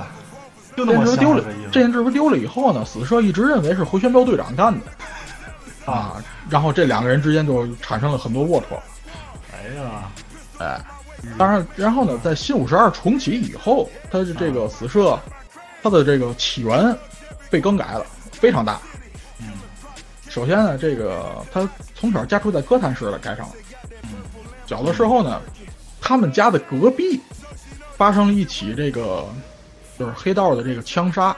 就是枪战。啊然后因为呢贫民窟嘛，这个墙都比较薄嘛，啊，这个在绝大多数子弹都打到了他们家里。在这场枪战当中呢，他的父母和妹妹都死了，只有这个死射活了下来。当时呢，这个死射捡了一发，捡了一一把有六发子弹的手枪，从此开始这个苦练枪法嗯啊。而且跟老板不一样的是，那个老板他有个儿子，可是在新五十二里面他只有一个女儿啊，啊，这些都是新五十二和这个老板不同的地方。呃，此事说到这儿，然后下一个可能是一些蝙蝠侠的这个粉丝比较熟悉的角色，杀手鳄。啊，杀手鳄，按道理他不应该是这个自杀小队的角色吧？好像原来应该、嗯他代替了这个什么鲨鱼，叫什么鲨鱼头还是鲨鱼？鲨鱼，王，鲨鱼王得代代替鲨鱼王。对《新五十二》里面，鲨鱼王进入这个自杀小队以后，我不知道为什么要要把这个角色进行这个更换啊？有可能是因为杀手鳄比杀杀手鳄比这个鲨鱼王还有点名气，就是据说是因为没有经费什么玩意儿的，是特效不好做，就套这个头套好做，这个只能省点钱。嗯，好，吧，看出来来了，因为嗯因为这个很多都是新五十二的设定吧，可是这个杀手鳄的造型就是古早漫的造型，对看神刀就能看出来。对，而且这个鲨鱼王应该是自杀小队里的吉祥物吧？据我了解的话，挺哏儿的一个货。嗯，是挺哏儿。如果刨去它动不动就咬人的话，对，这个当然了，这个既然这个鲨鱼王没有被引入这个电影，那咱们今天就先不介绍它，对对对来说一说这个杀手鳄啊。呃，杀手鳄算是这个经典反派了，但是很意外的是，它其实在一九八三年才被引入漫画对，啊，啊，其实不算太长寿的那么一个角色，也也许加入它还能够有更多的一些和蝙蝠侠世界的这个联动吧。嗯。毕竟这个鲨鱼王和蝙蝠侠也没什么关系啊。这个呃当然，这个杀手鳄的这个出场还是比较多的，但是更多的呢都是这个炮灰，就是打手这种角色啊。这个当然了，这个杀手鳄的初次登场还是比较闪亮的。啊他在这个一九八三年一个蝙蝠侠连载和这个侦探漫画这个联动的故事里面出场。这个故事呢，最终让这个杰森·托德成为了这个第二任罗宾。当时的设定呢，对，当时的设定呢是杀手鳄杀害了这个杰森的父母，嗯但是很快这个这份荣耀就被 DC 转到了双面人的名下，没没杀手鳄什么事儿了。黑，我刚才也说了，这个这版电影的这个形象呢，有点类似古早漫嗯啊，因为这个早期的漫画当中呢，这个杀手的形象比较接近人类，他好像嗯我记得设定应该是因为什么皮肤病啊，长得像这个还是还是返祖现象，像这个鲨鱼的样子啊，返祖啊，对，返祖应该是返祖，这一点我查不清楚，啊，就是一个是这个参加军方实验，一个是反祖，这两个哪个是新的，哪个是旧的，我不知道。哦，这个反祖的这个应该是比较广，我就先说说这个吧。嗯这个杀手鳄本名是这个韦恩·琼斯，嗯韦伦·琼斯嗯啊。这个从小在特别小的时候，他还是人类的这种形态，但是呢，由于这这么一种这个反祖的这种疾病，嗯他身体呢不断的开始长出鳞片，外表也越来越像鳄鱼。嗯呃，他小的时候必须不停用水擦洗身体来那个阻止这种变化，嗯但是看起来好像非常痛苦，最后他放弃了。嗯啊，放任身体的变化。成年以后呢，这个他加入了一个马戏团，啊，作为这个就是怪物秀啊，你知道吧？ ，freak show，特型特型摔跤手啊，作为摔跤手登场。这个杀手鳄呢，就是他那个时候的这个艺名儿啊，啊。这个在那里，他第一次发现自己的外观可以挣钱。当然了，这个马戏团嘛，嗯对吧？那个龌龊事儿你可以想象得到 啊。这个老板呢，基本上就是吞下了大部分的收入啊。对，于是呢，这个杀手鳄一怒之下呢，咬断了这个老板的胳膊哦，啊。然后呢，后来他就被关进这个阿卡姆疯人院了。啊，对，之后的故事呢，这个怎么说呢？啊漫画里的了，之后这个漫画漫画里面的故事就比较比较乱了啊。嗯这个早当然早期的这个杀手鳄呢，嗯智商比较低，嗯啊，呃，就是很那很怎么说呢，就是个打手啊啊，大大块头没脑子的大块头。啊，但是后来呢，嗯哎，但是后来呢，不知道这个编辑呃哪儿吃错药了，嗯，开始给他加智商，到后来甚至开始有了自己的手下、自己的帮派好吧，啊。这个我总觉得跟贝恩有点重，但是对，就是编辑愿意那么画嘛，对吧？这个流氓有文 化，嘿，完了，这个放在一边儿啊。嗯，然后我在网上找到这么一 张图嗯，很可爱好啊，吧， 但是有点惊悚 啊嗯，好像是这个杀手的演员过生日，鹌鹑蛋这是一脑 袋，跟这个始皇的一张合照，对真的好玩啊。然后你看啊，啊，这个形象是咱们比较熟悉的杀手鳄的形象对对对，嗯啊。这个左图呢是比反骨反祖现象比较严重，嗯，右图呢是这个比较接近人类的这也差不多吧，啊。不，这个主要看嘴，哦哦，对哈，对对，这个主要看它在在某些这个地方啊呢，它甚至还长出了尾巴，怎么看怎么像漫威里面的蜥蜴博士。那可是 大蜥蜴，我去当然，这个杀手鳄呢没什么太多故事啊嗯，咱们接下来引入下一位角色嗯，武士刀。当然了，早期的翻译呢管它叫卡塔娜也就五十刀的意思，啊，但是音译卡塔娜像女孩的名字。对这个武士刀呢跟前面都不太一样，因为呢他是这个一位著名的英雄，对，啊，不是罪犯了。对呃对，但是呢，记得没错的话，他是经常帮这个蝙蝠侠干黑活、呃干干脏活的，呃，对对嗯，他跟这个蝙蝠家族呢关系一直很近很密切，因为呢，这个他其实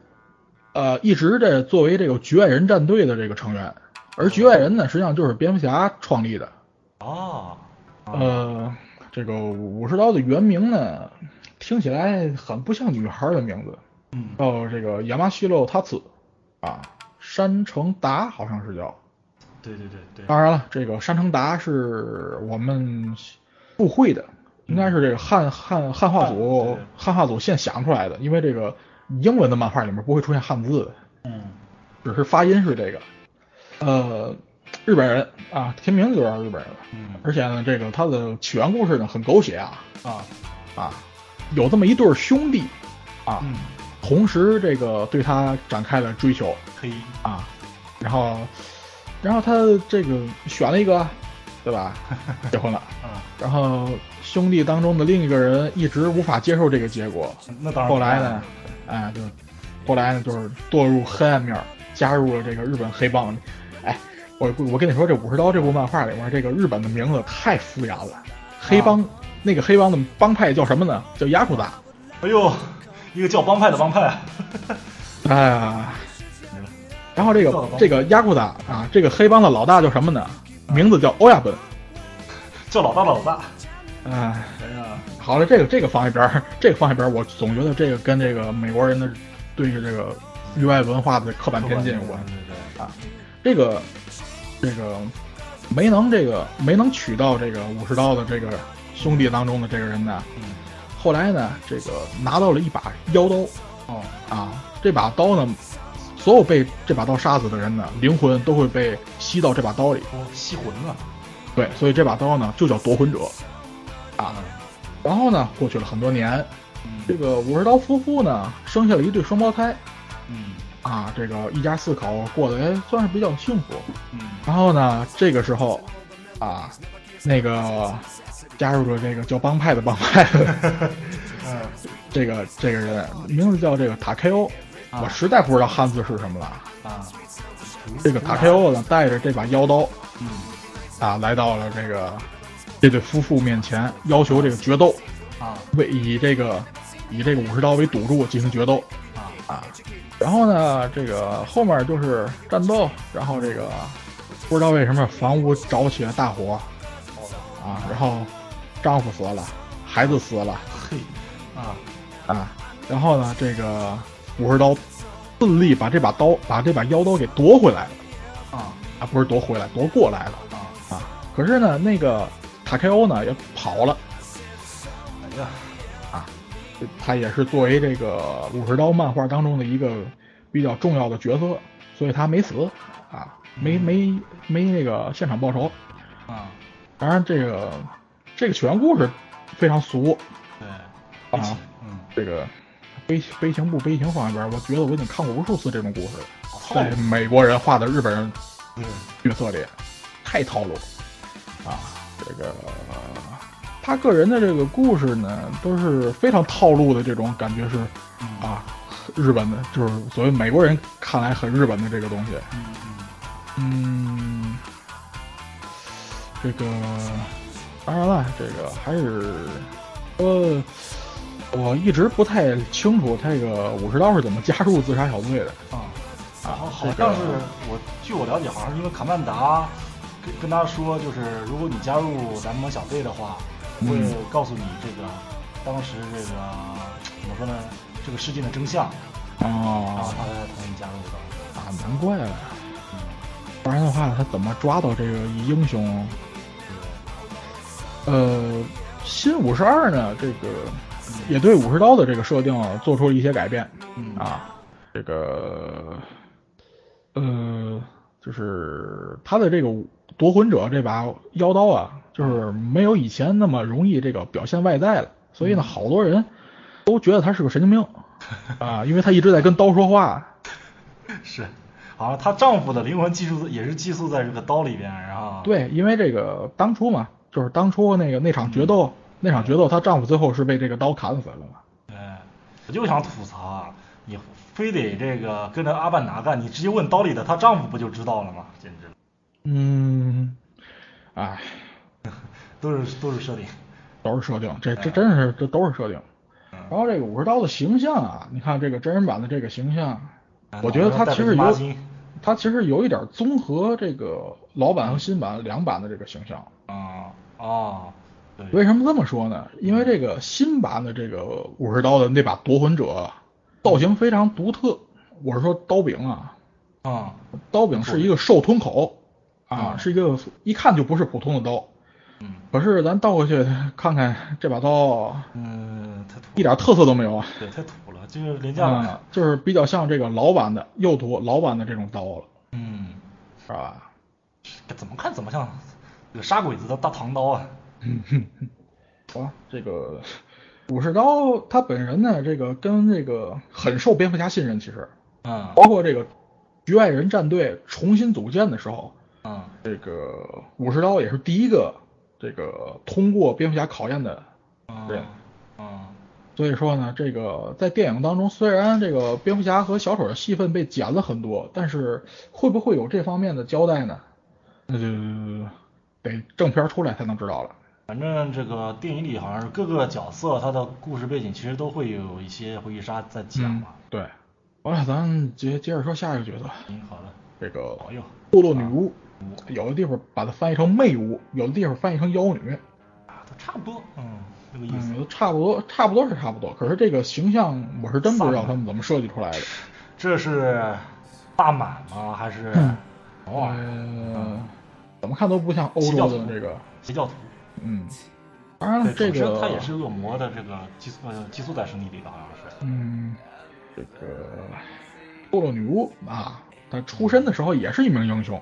嗯然后呢，这个一点点变成了一个反派，嗯，也就是说，实际上她刚出漫画的时候就一直定位不明确，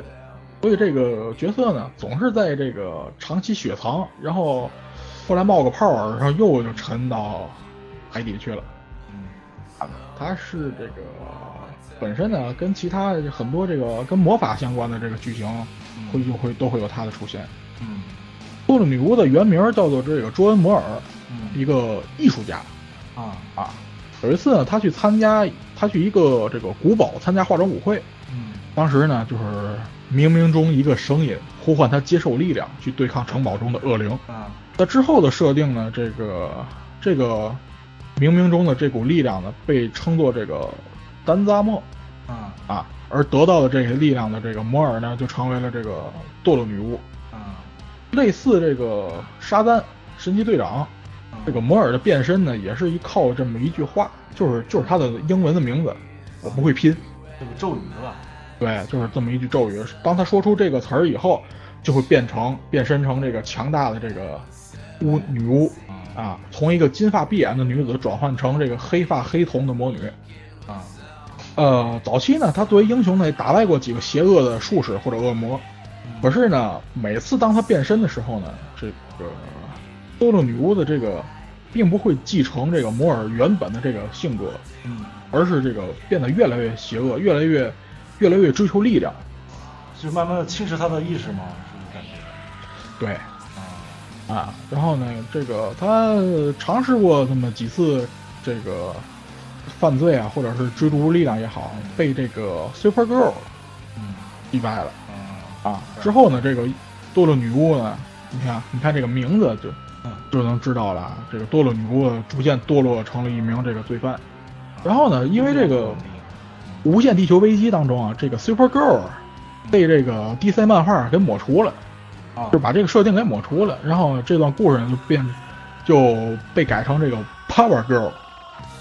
她的攻击了。虽然这两个都是克星人，嗯，进入新五十二以后呢，这个怎么说呢？这个设定呢稍微修改了一点儿吧，就是因为这个朱因摩尔和这个堕落女巫这两个人格被分离开了，嗯嗯就是变成了两个人。嗯啊，然后这个，但是因为这种不完整，这种不完整让堕落女巫陷入了疯狂，不停的在追逐这个摩尔。嗯最终呢，这个 康斯坦丁嗯，耳熟吧这名可是人 渣康，让这两个人格重新融合，变成这个完整的这个堕落女巫啊回归。这个呢，让一直在保护着这个摩尔，躲避这个邪恶人格的这个 Deadman 嗯也是一位英雄啊，非常生气，这这里面儿非常乱啊，这个啊，这个堕落女巫她作为一个魔法的使用者呢，也是比较厉害的，呃，她甚至这个伤害过超人，嗯，上了魔抗灵嘛，对，这没办法嗯啊、关于她其实没有太多的这个太多的故事可以介绍啊，但是我刚才之所以想吐槽这个造型呢，就是啊漫画里明明是这种造型，这个真人版的造型是怎么来的？ 这才是女巫的感觉，那真的就是简直就是邪教、撒旦教那种感觉的东西了。啊，实在是不知道。当然有一个值得吐槽的一点就是，啊、漫威那边有个同名同姓的，而且一样绿的家伙，谁呀、一定不要弄混了。这是谁呀、这个呢，同名同姓也叫这个这这么个单词儿啊？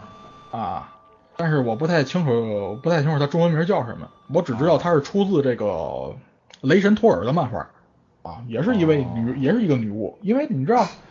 这个词儿本身就有这个女巫的意思在里面儿嗯，啊，所以很难避免。唯一想吐槽的就是为什么都这么绿，都绿到一块儿去了。女巫的其实经经典造型应该是紫色的外衣或者是黑色的外衣啊，这绿色的谁知道呢？为嗯，什么要这么绿呢？凯尔特小精灵啊，嘿好了，然后咱们接着接着接着介绍一个这个林彪队长，呃，一个很这这怎么说很元老级的这么一个 low 逼的角色，牛逼，嗯回旋镖队长啊，这个乔治哈克尼斯，嗯闪电侠的反派，初次登场是一九六零年十二月，嗯，闪电侠的一百一十七期。嗯这个回旋回旋镖队长一共有两代啊，就是父子，哦这个可以确认，这个登陆这个自杀小队电影的应该是第一代的回旋镖队长，因为这 N 五二里面第二代回旋镖队长的故事被这个取消了哦，啊。咱们介绍一下这个回旋镖队长是怎么变成这么一个逗逼的角色的吧。嗯这个啊，他是澳大利亚人，嗯在这个他的母亲呢，实际上是这个这儿啊，他实际上是个私生子啊，啊。他的他的父亲呢是在澳大利亚驻扎的一个美国大兵。好啊，啊，所以呢，这个怎么说呢？这个嗯他母亲的丈夫，也就是他名义上的父亲，知道了这个事情真相以后呢，嗯对这个喜当爹这件事儿非常的 嗯，那愤怒，知道吧？隔壁老王，所以说呢，在这个所以说在憎恨和贫困中成长为少年的这个回旋镖队长呢，嗯某天收到了他亲爹当时供职的一家玩具公司寄来的一个礼物，啊，就是回旋镖，这是他第一次接触回旋镖啊。从此以后呢，就是经过了这个不断的这个尝试和训练呢，他成为了一名非常优秀的回旋镖使用者。太 low 了，来到美国寻找美国梦的时候呢，这个他找到了他的亲生父亲，啊，好然后当时呢，他父亲所在的这个玩具公司呢，正好在制作最新的玩回旋镖玩具，还是回旋镖呢，哎，所以他就接到了一份工作，嗯，穿着制服成为公司的这个形象代言人回旋镖队长，啊，是这么来的。所以说，所以说你看他的看他的早期造型啊，非常非常的，睡衣呢，嗯、什么玩意儿这睡是？衣浑身上下浑身上下印的都是这回旋镖啊，哎呀，得亏他父亲老王玩具公司产的不是气枪，要不叫气枪队长。哼哼哼，啊，但是呢，你很快啊，这个这个中心城就是闪电侠所在的这个城市，啊，居民们就对这回旋镖队长这么一个形象啊，嗯啊，就是新鲜感过了，感到厌倦了，嗯就是甚至呢把它当成一个笑话儿，嗯，玩具的销售也非常不利嘛。嗯所以呢，这个时候这个乔治呢，就是回旋镖队长，嗯就干起了他以前在澳大利亚曾经干过一段时间的老本行，啊用回旋镖进行犯罪啊， 啊，挣点小钱儿。然后呢，啊，遗憾的是，就是他碰上了中心城的英雄闪电侠巴里艾伦，啊，这个邪不胜正嘛。这个我回去旋标镖他队赶得长上，，他跑得快呢。回旋镖队长数次啊，这个被闪电侠击败，然后被捕，啊，尽管他好像越狱越的挺顺手啊，但是面对闪电侠呢，还是失败、失败再失败不是，那可是啊。直到后来呢，这个他们他加入了这个以打倒闪电侠为最终目标的这个无赖帮，嗯这个啊、这个八十年代之后呢，这个闪电侠巴里艾伦呢，那那个时候正好是巴里艾伦去世这么一段剧情。嗯这个老的这个闪电小子沃利韦斯特嗯继承成为闪电侠之后呢，这个老一代的这个闪电侠反派呢，有点不好安排剧情了。嗯这个时候呢，DC 呢就把这个回旋镖队长引入了这个自杀小队里。哦啊啊！当然之后呢，这个回旋镖队长也牛逼儿过，嗯，具体能牛逼到哪去在至黑之夜期间，啊这个当时这个已经去世的这个回旋镖队长啊？被这个黑灯，你知道七彩灯吧？知道被黑灯复活成僵尸，啊，去这个袭击这个活人嗯啊，那段时间呢，它是可以用这黑灯的能量形成能量回旋镖嚯，那就牛逼 了。啊。嗨之后呢，在这个至白之日啊，跟那个至黑之夜是这对应的，在至白之日里面呢，回旋镖队长又是这个被白灯真正复活的这个人嗯，啊。那个时候呢，他依然就是能够利用白灯的能量啊制造这个能量回旋镖，嗯，但是呢，这个看这次的定妆照呢，应该用的是实体回旋镖哈、这个跟灯没关系了。对，啊不在新五十二里面，实际上这个无赖帮的成员们都经过这个基因改造哦，啊，能够用自己本身身体使用出原来得必须依依靠工具才能使用的能力。嗯，嗯，呃，哦，对了，这儿得提一句，这个回旋镖队长和蝙蝠侠之间的恩怨吧。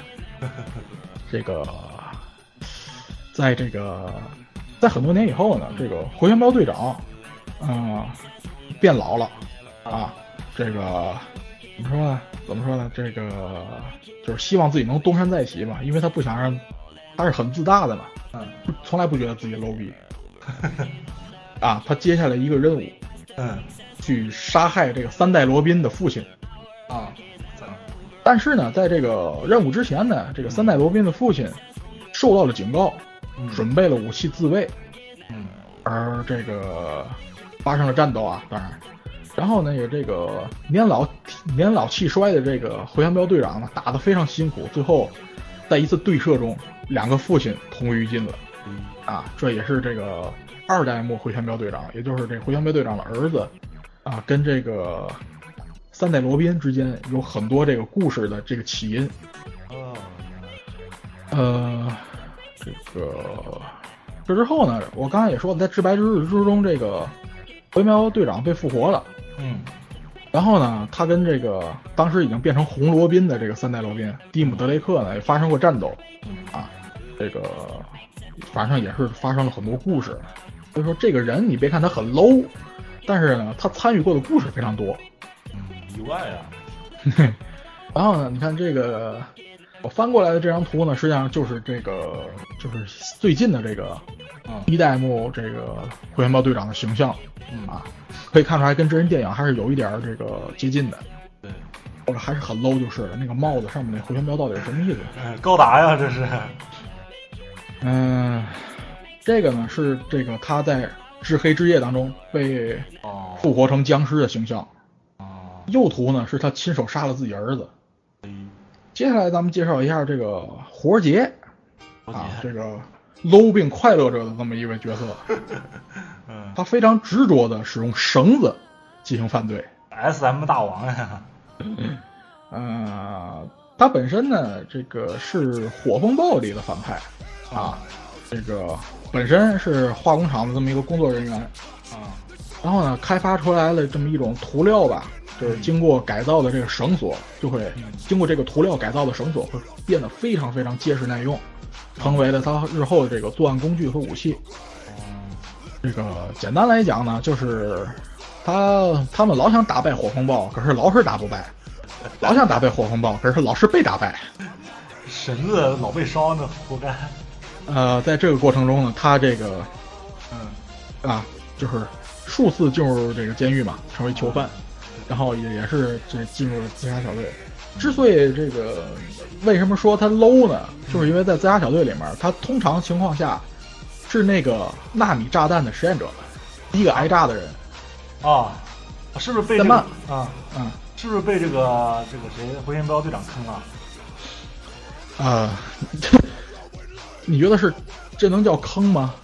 回旋镖队长只是呃对，就是智商不足嘛。回旋镖队长跟他说啊，我才不信有这么一种炸弹，啊我觉得这就是国家骗咱的，他就信了。啊在一次战斗当中，他发现打不过对方的时候，他就跑了，啊！然后就炸了，就变成独臂侠了。但是这个这应该是漫画里的吧？自杀小队里边的这个炸弹好像植入在脖子上。对，所以说呢，你看这个，你看这个海报啊，还有角色里面，你发现剧照里面没有他，嗯，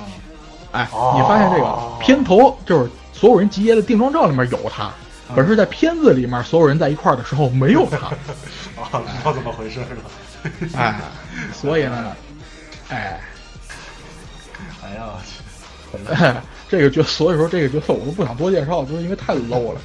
你看这个造型，我去， 左图是他的老期造型，他这个露着的这两个肋骨是什么意思？不明白。还有这个为什么为为什么这个袖子要这么宽？右边的这个，右边的这个虽然是新版造型，可是看着也是怎么看怎么感觉是 S M。就是会有那个七八十年代那种感觉，是吧然后呢，呃，好了啊，还有最后一个角色要介绍，啊就是这个复仇恶魔 El Diablo。 ，Diablo 啊啊，Diablo，是这个迪亚波罗实际上本身也是西班牙语里面恶魔的意思。呃，在老版漫画当中，咱们现在看这个满身纹身的这哥们儿叫这个桑塔纳，啊好，好，是第三代复仇恶魔啊，啊，也是现在新五十二，也是现在新五十二里面的复仇恶魔。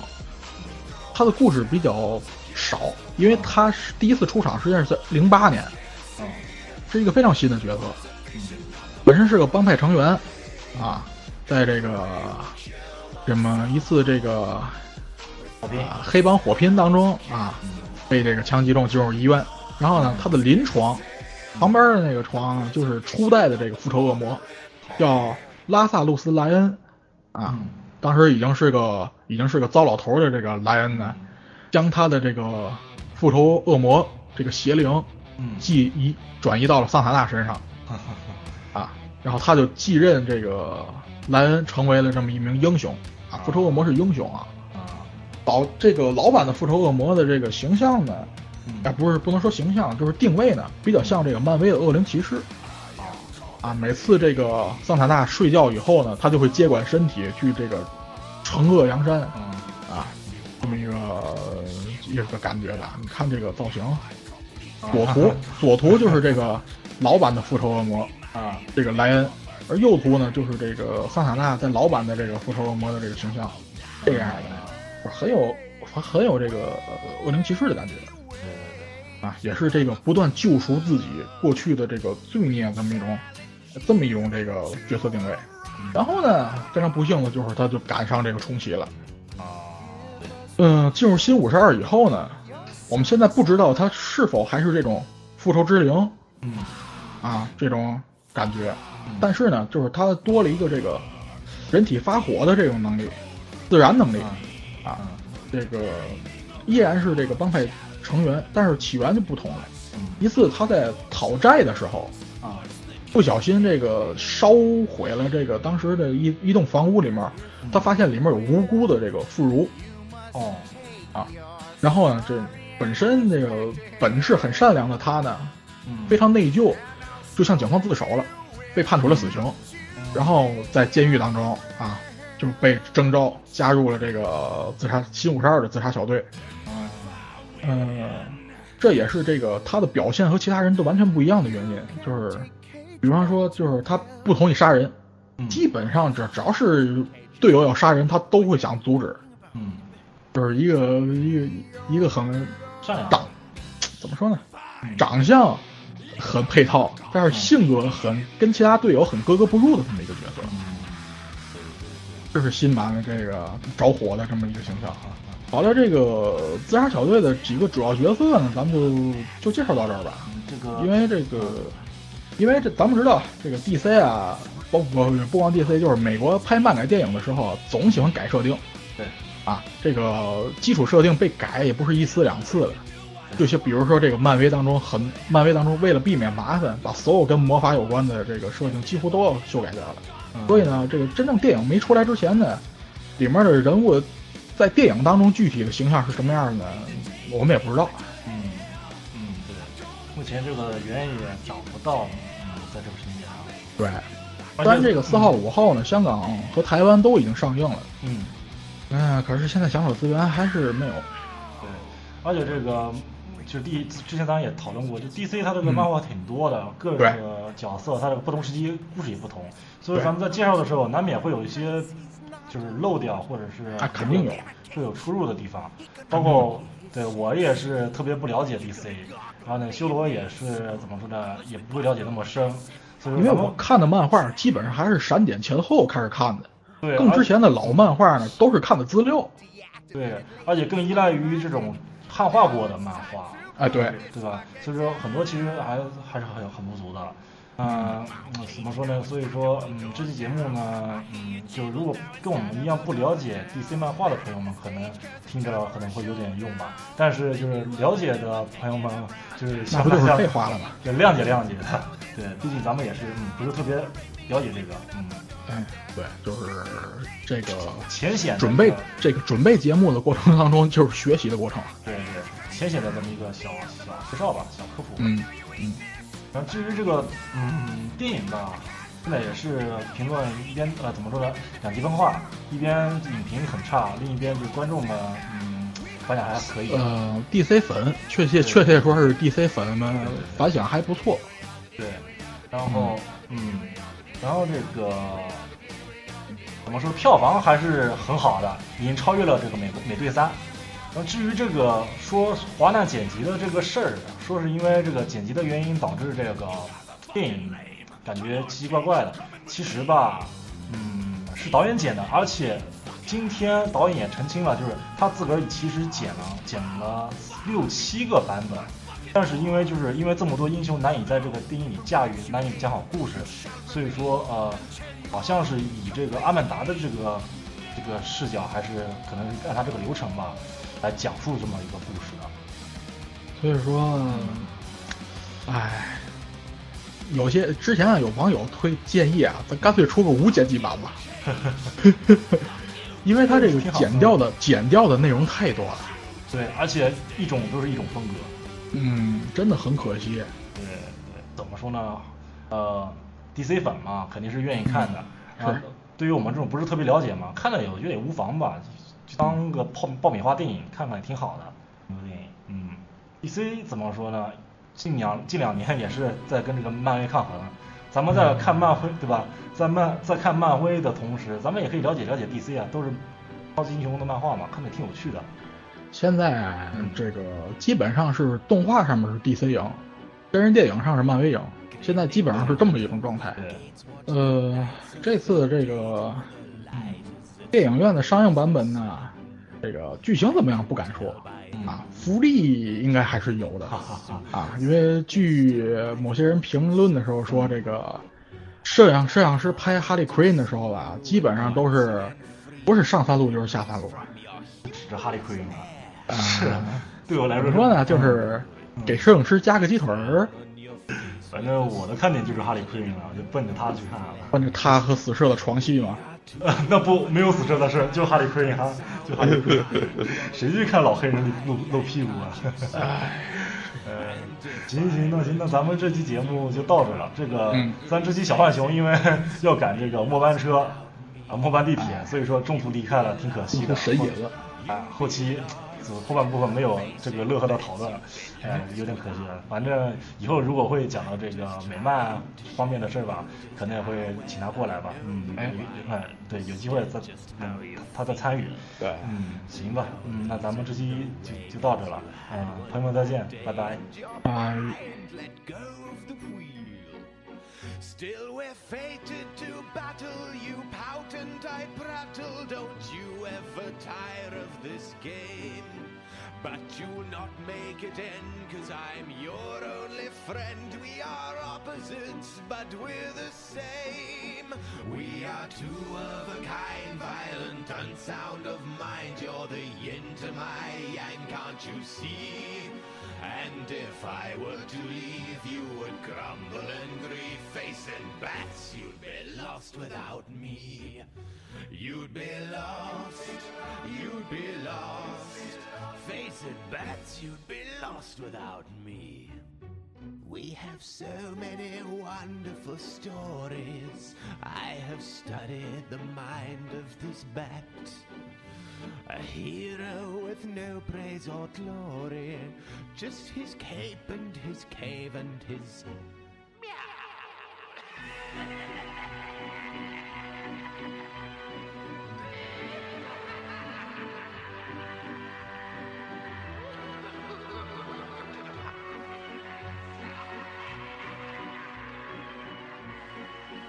We are two of a kind, violent, unsound.